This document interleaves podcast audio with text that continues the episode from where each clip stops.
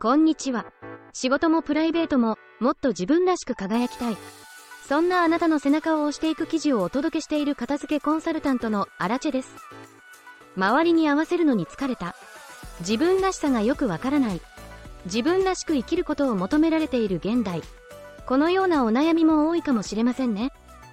今日は誰でも必ず自分らしさを見つけることができる方法についてご紹介いたします。自分らしさに磨きをかける際、こんな行動をしているという方はいませんか？新しく習い事を始めてみる。興味のなかった分野に手をつける。苦手にチャレンジしてみる。一見、正しく思える行動ですが、かなり遠回りをしている可能性があります。自分らしく輝くためには、努力を努力と思わず、苦労せずとも夢中になれるものを見つけること。自分らしさを探す一番の近道は、すでにあるものから探し始めることです。持ち物に行動を左右されてない？人は持ち物によって行動パターンが必ず変わります。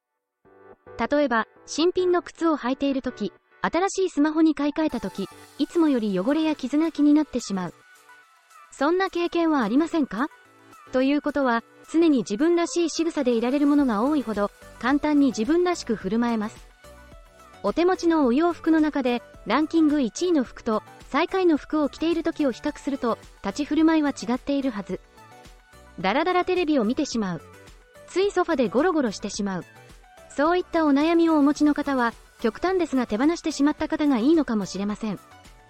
誰でも無料で始められる自分探し。誰でも無料で今すぐ始められる自分探しがあると言ったら興味はありませんか？しかも全く怪しい話ではありません。前置きが長くなりましたが、私が片付けコンサルタントとして活動している理由はこれです。お片付けによって自分らしさが見つかるから。お片付けなんてやりたくない。かつての私もそのように考えていたので、とても理解できます。また、お片付けと自分探しは結びつかないと感じるかもしれません。けれど、お片付けの効果を感じている方が多いのも事実。お片付けを終わらせることで家事がしやすくなり、ミスの少ない生活を送ることで、お金や時間、精神にも余白が生まれます。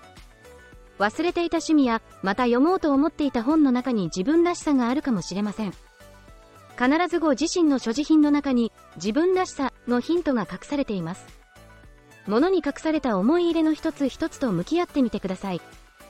きっと、いい意味でも悪い意味でも気づきがありますよ。終わりに、自分らしく振る舞うには自分自身を深く知ることが必要です。そして、それは新しく何かを付け加える作業ではなく、すでにあるものや得意なことに気づくところから始まります。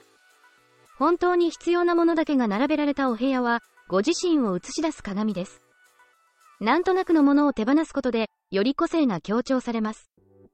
新しいことを始めたいのならば、自分のことをよく知ってからの方がいいと思いませんか？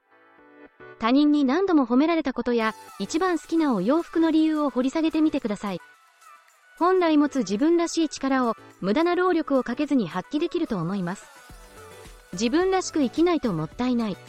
ないもの探し、欲しいもの探しをやめて、今あるものに目を向けましょう。きっとその先に自分らしさが見えてきますよ。